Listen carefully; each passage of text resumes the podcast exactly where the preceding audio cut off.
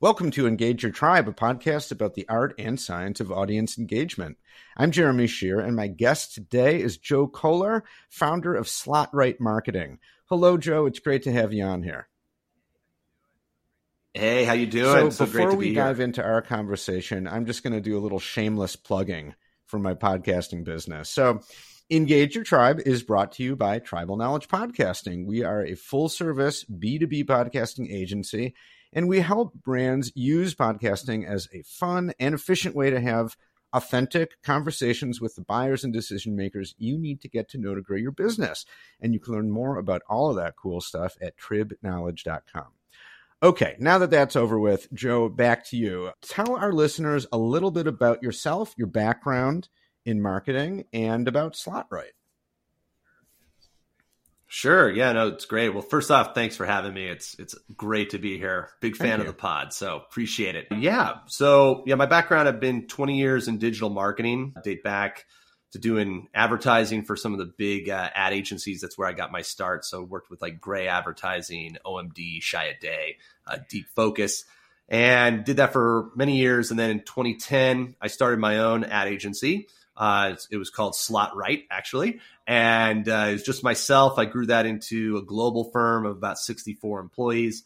Did that for a number of years. And then that eventually merged into a technology company where I became a client and was the head of marketing and innovation for a client. Did that for a few years. And then I'm doing what I'm doing now, which is basically a being a marketing executive consultant, and that is under the same name as sort of my mm-hmm. agency prior. It's called it's called Slot Right Marketing, but it's it's just myself this time around. And I work with brands and ad agencies and venture capital, working with them, you know, setting up everything from their marketing department to working on go to market strategies to helping launch products and uh, also helping clients and training staff. So really kind of the yeah. runs the gamut, but kind of serving as sort of mm-hmm. like a mm-hmm. fractional CMO for different brands or or agencies or okay. VCs. Okay, so yeah, that sounds really there. cool. So you get to work with all kinds of different people, different companies, different products and services. So so that sounds like fun. Definitely. So now when you when you go into a company, what are some of the most common questions that you get at the start? And and alongside that, what are some of the most kind of common assumptions that you see people making about marketing that you're like, no, that's not not how we do it? yeah. Probably the common question, a funny one is usually depending on kind of the employee ladder a lot of times it's sort of like, do we need Joe? Why is right. Joe here? You know, there's sort of the kind of a fear usually of going on, but usually that subsides pretty quickly because most of the time it's it's pretty known like okay we need some outside help we need some help kind of getting maybe either getting back on track or or at least maybe doing a launch whatever it is you know getting their marketing set up I think one of the the kind of main kind of common questions is do we need to be mm, everywhere yeah. all at once? So uh, that could be anything from you know your social media to just kind of you know do we need mm-hmm. our own podcast? Do we need I mean really anything in kind of the content realm? I would say is probably the biggest one is you know where do we need to be and do we need to be everywhere? And then I think the assumption is of course we right. do need to be everywhere and not really understanding that you know they need to have a better maybe under grasp of mm-hmm. their audience maybe a, a, grasp of, of you know who that audience is and and why i think also grasp of the technology that's out there and understanding why they you know need to be on one thing over another uh, and then what i always say is just some mm. patience you know kind of sitting back and looking at the at the marketplace and saying okay do we need to be everywhere probably not probably not that's probably the yeah. the wrong assumption. It's probably much yeah. more honed. Now, I will say the the answer to the question, "Do we need a podcast?" is always yes. Of course. I mean, there's there's there's only one answer course, to that. It has to be yes. So, I mean, but okay, so that that I I can understand that, right? That you, if you don't know any better, or just based on what's all around you, you might think like, well, all you know, LinkedIn, Twitter, Facebook, all the things. If we're not on there, we're missing out right? Our comp- we see our competitors have those things, right. so we need to get on there. And so, why is it maybe not a good idea to to get on there? Because the temptation is probably always right in front of you. Yeah, the temptation's there, especially with the co- competition, because once you see your competitors and they're making, even if they're yeah. not making great content, it's still that competition's there.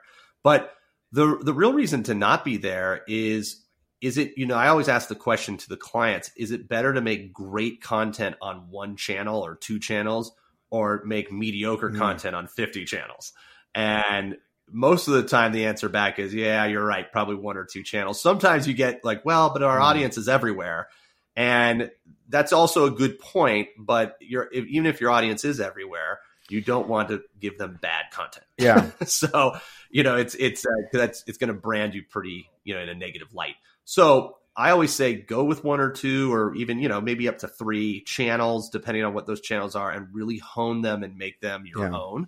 Do a great job at it.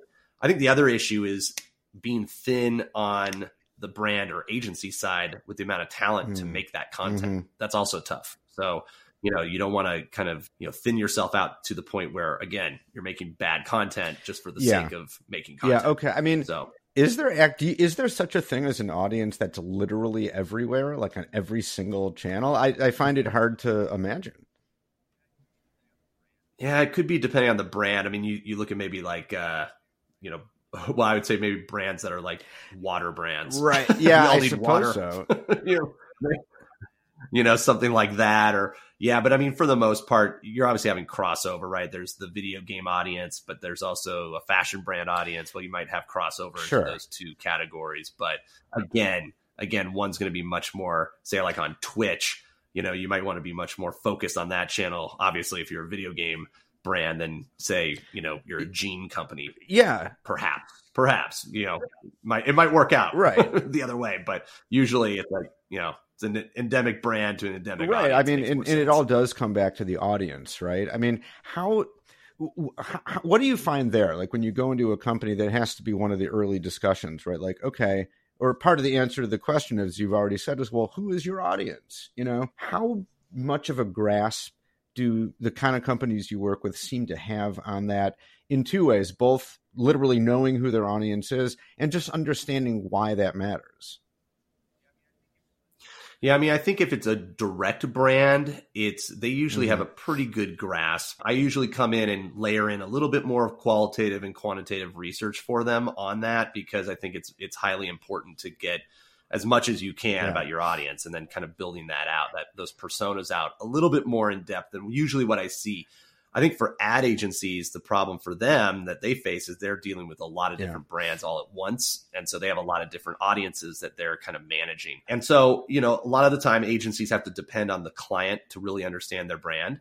And sometimes clients can be a little touchy. You know, they don't want you really to kind of say, "Hey, I think I we might know right. a little bit more about your audience," and so they they get a little offended maybe, and so you have to delicately approach that, and and that's something that I usually from an agency side kind of come in and, and help with pretty quickly because you do want to show those, as I like to say, those sure. chops that you have, you know, from an ad agency side that you're more than just developing content or making, you know, yeah. great creative or, or you're doing media planning and buying, but you're also able to showcase, you know, here's some back end research we can perform. And we're, we're finding these little nuggets of information you might not be hitting. And that's going to mm-hmm. help our media as we you know build our yeah right you need the, that strategy part of it uh, on the back end so now you've mentioned Correct. content a, uh, a couple times right and so the the main message is yep. focus on the channels that matter most and then create great content so speaking of which great content you, you know there's so much content out there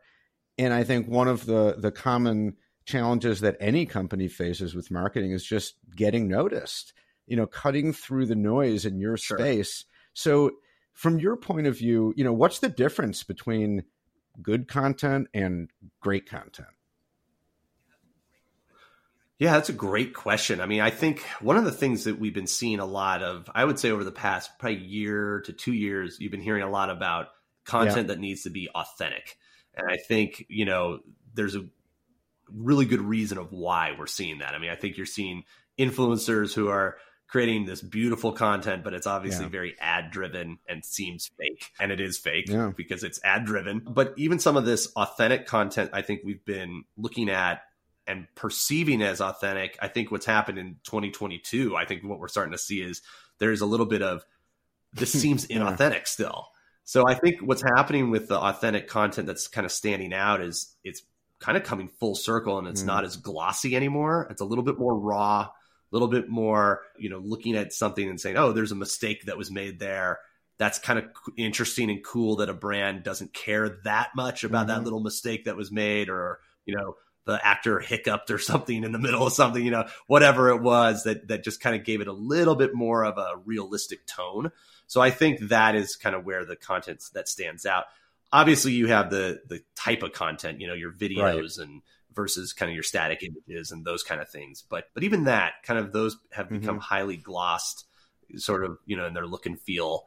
I think you know a majority of audiences are looking for a little bit more dare i say the same word authentic you know but actual like real wow this looks like i know this person that that actually made this piece of content yeah that that whole discussion around authentic content is really interesting because there's a little bit of a of a catch 22 maybe if I, I think i'm using that phrase correctly depending on, on sure. what i'm about to say but like on the one hand something that's authentic is it, it's it is authentic because it wasn't planned or you know or like it wasn't overly planned and and and it wasn't sure. even like we're going to make an authentic thing now like that you know it just sort of happens right so how authentic yeah. can something be when the whole plan is like we need content that's authentic. Doesn't that automatically render it sort of inauthentic at least a little bit? You know what i mean? Yes. Yes. Yeah it's it, immediately inorganic. Right. Because yeah you have a whole staff trying to make a a very organic video. Yeah, it, it, but so, but but on the yeah. other hand, I think the flip side of that is, you know, I'm on LinkedIn a lot, and you see a lot of like, let's say, videos that truly are authentic insofar as that means someone who's like driving and they mounted the camera on their car and they're just like, hey, what I think today in this moment is blah, blah, blah. I'm like, whoa, I don't want to watch this shit. Like, this is so in the moment that it's just like nonsense, you know, like it can go too far in that yeah. direction as well.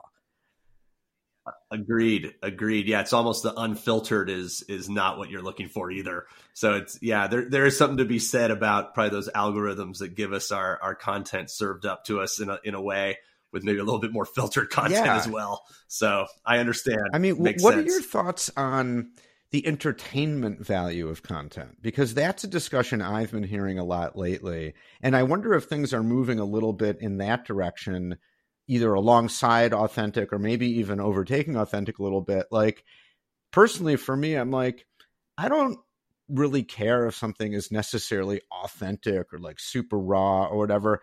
I care sure. if it's good. And by that, I mean, is it engaging? Like if it's a video, is it something cool to look at? Like, is it telling a, a cool visual story that that's like drawing me in?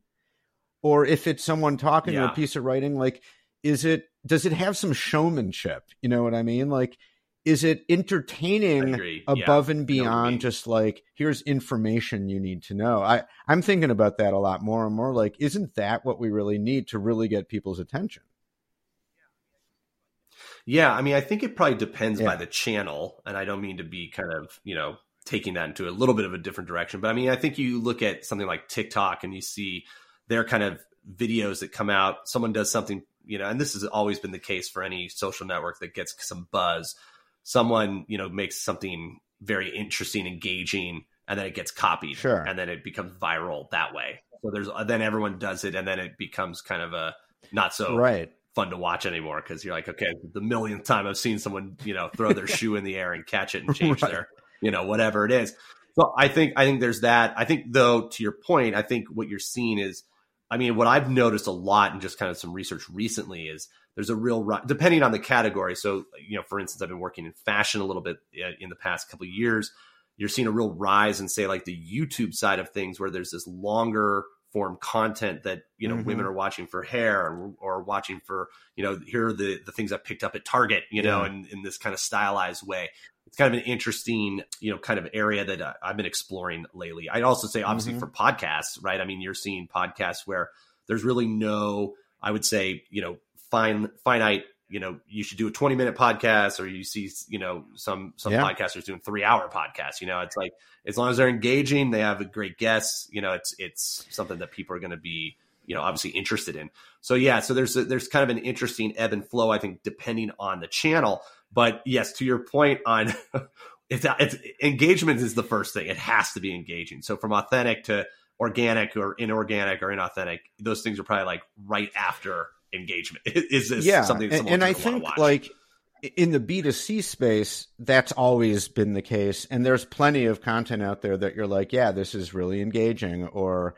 you know, I I find myself very entertained by those Corona commercials with Snoop Dogg. I just think like anything. yeah. I'm not even like a fan of rap. I don't even know his music that well. I'm just like that guy's just awesome, and whatever he's pitching or yeah. selling, he just makes it fun to watch him. But in in the but in the B2B world, though, I think that's much more rare, maybe even kind of non-existent. That like you find content on a place like LinkedIn that that's really like actually entertaining, you know, or, or to the point that's there's there's plenty yeah. of stuff with creators you're like oh okay that's kind of a good point or i might have learned something but rarely do i come across something that i'm like whoa like that's amazing like i must share that you know like i'm entertained or it made me laugh you know that's pretty rare yeah, I think you know it's funny. I, I've you know dating myself here from the early days of the internet, but I, I always kind of look back. I think you know I look at like saying B2B certain categories. So like say like financial or or the tech space. I worked a lot in both of those spaces for a long time. And you would see like how do you get engagement yeah. here? You know, even in the early days, how do you get someone excited about, you know, safety solutions or something like that on the web? Um, or, you know, or how do you get someone excited about, you know, their financial yeah. portfolio or something of this nature? And you know, you'd have a lot of different gimmicks that I think we've seen for a long time in ads. I mean, you'd see, you know, you, you look at like Geico sure. selling insurance, right? It's like, you know, here's a good example. You know, you have a, a little gecko that everyone's excited about.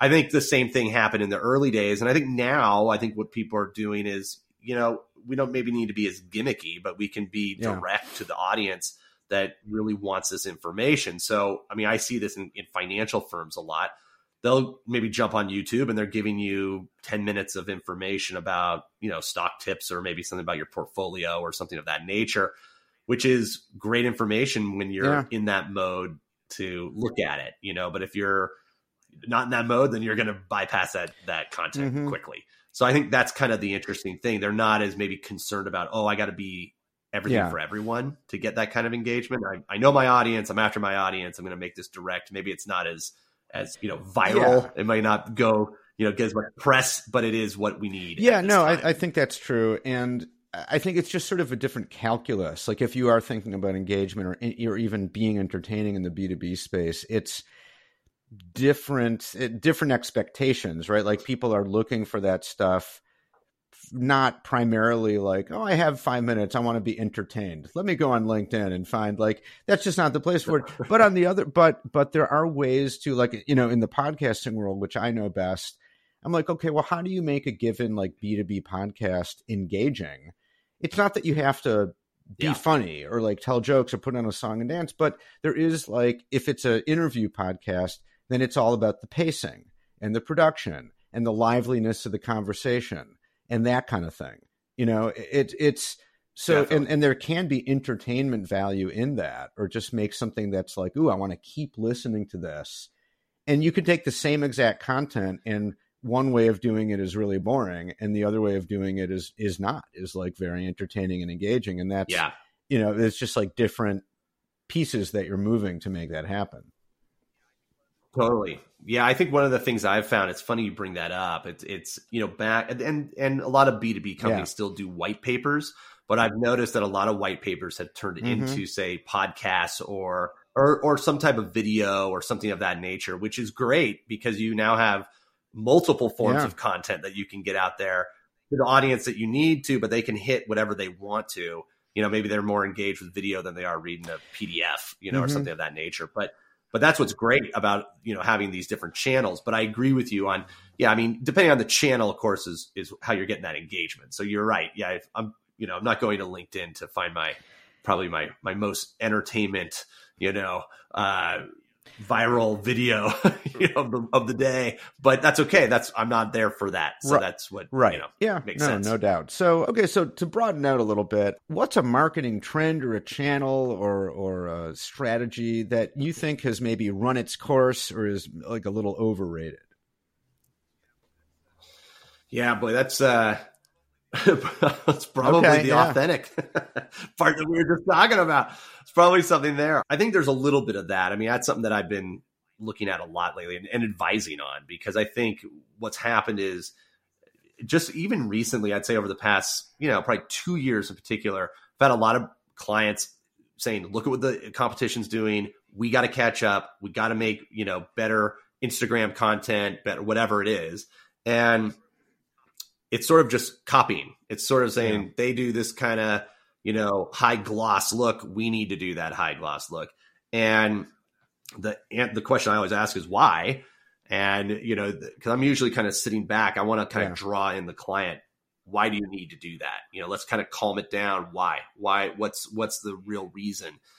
And usually it comes out with we're feeling behind. We're just very behind. And so I look at it and I say, you're not behind. You can always make good content and get right in front of your audience immediately. But it's also just about your product. How's your product as yeah. well? You know, you got to be concentrating on that as well. So there's a there's a multitude of things, but I think mostly I think the trend that's probably overrated is probably that mixed with in a weird way. And this probably goes to the yeah. opposite question of this is what's yeah. you know, underrated is innovation. That's a word that's thrown around a lot right now, but I think what what what I look at deeper on that with clients is sort of the lack of innovate, innovation or the lack of of kind of risking a little bit mm-hmm. to get yourself out there. I think it's um, there's a little bit of a feeling of like, oh yeah, we're going forward, we're doing all these things, but then you kind of you know you take a step back and you look at the landscape of what they're doing, and you realize nothing's been done. There's there's a little more talk. So I think the, the overrated part I'd say is a little bit more talking about innovation and then actually yeah. not doing anything with it. So I think that's that's the part that's a little bit I would say it's a concern because that's an area that I play in mm-hmm. a lot of kind of what's next and it's it's is an area that can get you ahead yeah. of your competition very very fast and and also, you know, help you on your your bottom line.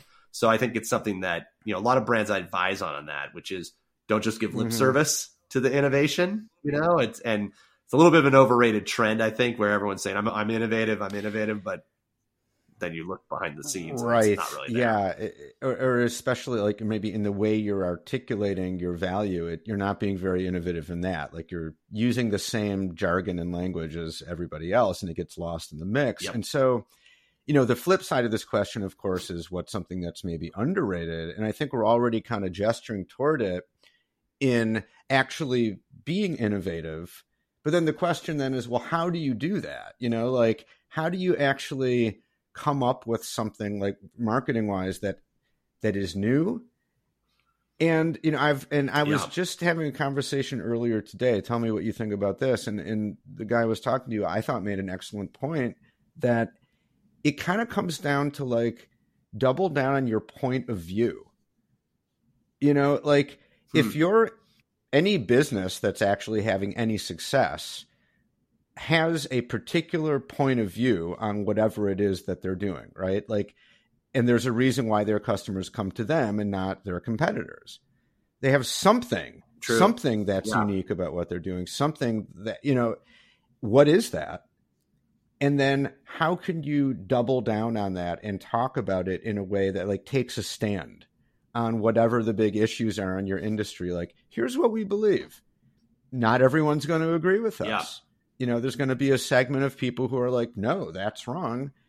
But we have our segment that's like, yeah, that's right. What do you think about that? Like, because that to me kind of seems like, yeah, in a world where everything's been said in one way or the other, but you can still like take a stand and back it up, and that sets you apart. Yeah, I actually do agree with that because I do think I think we're in a world now where there's a little bit of a sea of yeah. sameness going on with kind of mm-hmm. everything, you know. And so yeah, there is a point of view there that it's almost kind of back in the day of kind of how Steve yeah. Jobs and Apple did it, right? I mean, they just said, "This is who we are, take it or leave it," you know. And and it was like, okay, very refreshing yeah. at the time. I think for a lot of people, caused controversy, right? Which is also right part of the marketing, which is you know all kind of calculated into the into the cake. But I think I think we've lost a lot of that. I don't think as many brands kind of do that. I think the risk assessment there is a little harder. Obviously, different different climate now as well, so it kind of can cause some trouble. But I think it just depends on on where you're at Yeah. as well, right? I mean, what type of brand? If you're a B two B brand, if you're a B two C brand, and then kind of Yeah. where you go from there. But I do agree with that in the sense that you know, stand, take uh, take a firm stand of, of who you are as a brand, and you definitely can do that. That will help carve out not just your niche as a brand, but it carves out that you kind of have a tribe now of an audience that's going to follow you, and that's what you want. You want that that audience to become kind of you know your your key influencers for that kind of do a lot of the heavy lifting for you all the time. So I think that's that's critical for any brand. I mean, I do think that's really important. I would just say maybe kind of circling back on the, you know, not to kind of do the flip flop of each side, but I would say kind of another thing I think that is overrated. I, one thing I left out is I do do a little bit of teaching into uh, universities. So I teach marketing and advertising in, at different universities here and there. One of the things that I notice a lot, I've been kind of conducting over the past two years, uh, little survey going on of Mhm. kind of the Gen Z crowd.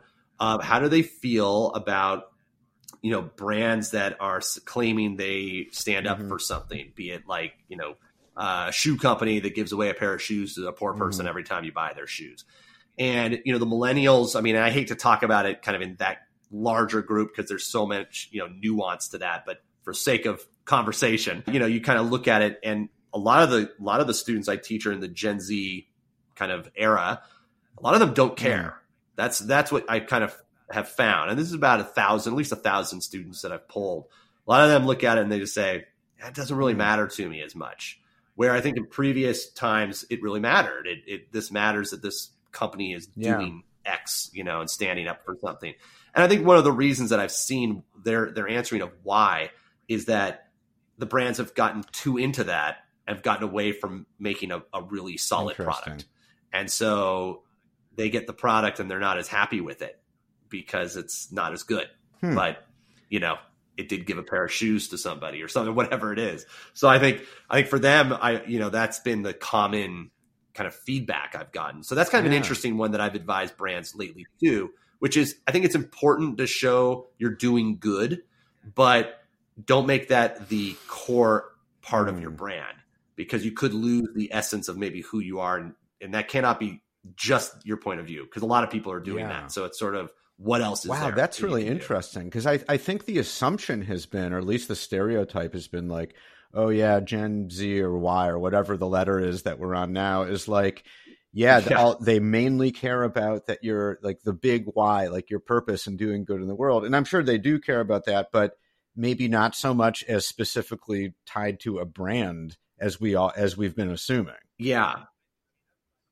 I think I mean that's what I've been seeing a lot, you know, just from from you know, again, it's it's it's not just you know, talking to two or three people. I've been doing it for a couple years just to kind of Hmm. see, you know, if that those layers are true or not. It's been about yeah, it's Yeah. about a thousand people polled in in that age group. It's been interesting. I mean, I think it's important, but it's not in their like top three things. Yeah, why they well, that's a pretty good brand. sample size. And I mean, you know, over the last year, we really saw this in action with Black Lives Matter, right? It became like True. all of a sudden, Yeah. for you know, for reasons we all know, like okay, you have to have that message on your website, and to the point where even if you didn't, you could get some pressure, like, why aren't you doing that? You know, and it it it Yeah. that was really interesting to observe because at what point does and i think this goes back to the authenticity discussion like at what point does it just become a thing that you are doing because you have to do it and it's so obvious that that's the case like you, you know it's just Yeah. the, the latest cause that we now all have to support and so okay we throw up the the thing there and we make a statement about diversity or something like I'm i'm gen x eh, for whatever that's worth and that just Yeah, always struck me as like same. come on you know this is a for-profit business like Yeah.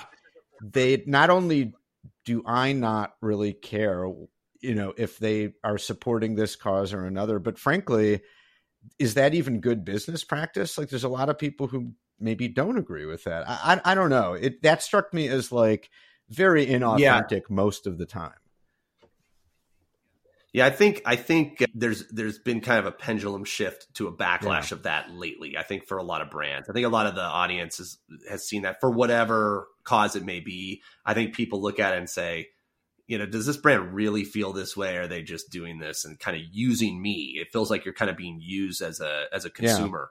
Yeah. And, you know, no consumer right. wants to feel that way.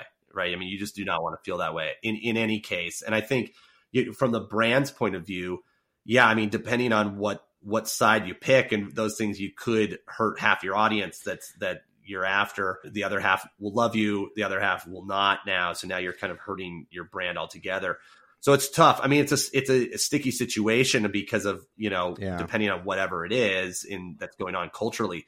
But but it, it's one of those things. It's funny. A lot of brands have leaned into so much what's happening in the culture yeah. all the time that I think even that has become a little little deaf, uh, you know, tone deaf to to the the right. audience. I think people see things now and they're like, eh, you know, that was funny or that was that was uh, a cool trend but now it's not so much or or if it's something that's that's you know culturally significant it's it's like ah, doesn't that doesn't really ring true to to us manufactured feels, right like or like by the time it. any like yeah. corporation or brand is onto it it's already too late you know it's it's like like i'm thinking yeah. you know remember yeah. that that infamous pepsi commercial with kendall jenner you know that was all about like police and, and cultural diversity and stuff and i'm sure internally they thought like we're on the cutting edge and we're gonna and it was just so bad and they got such blowback. Like that's one of the classic all-time cases of don't do that.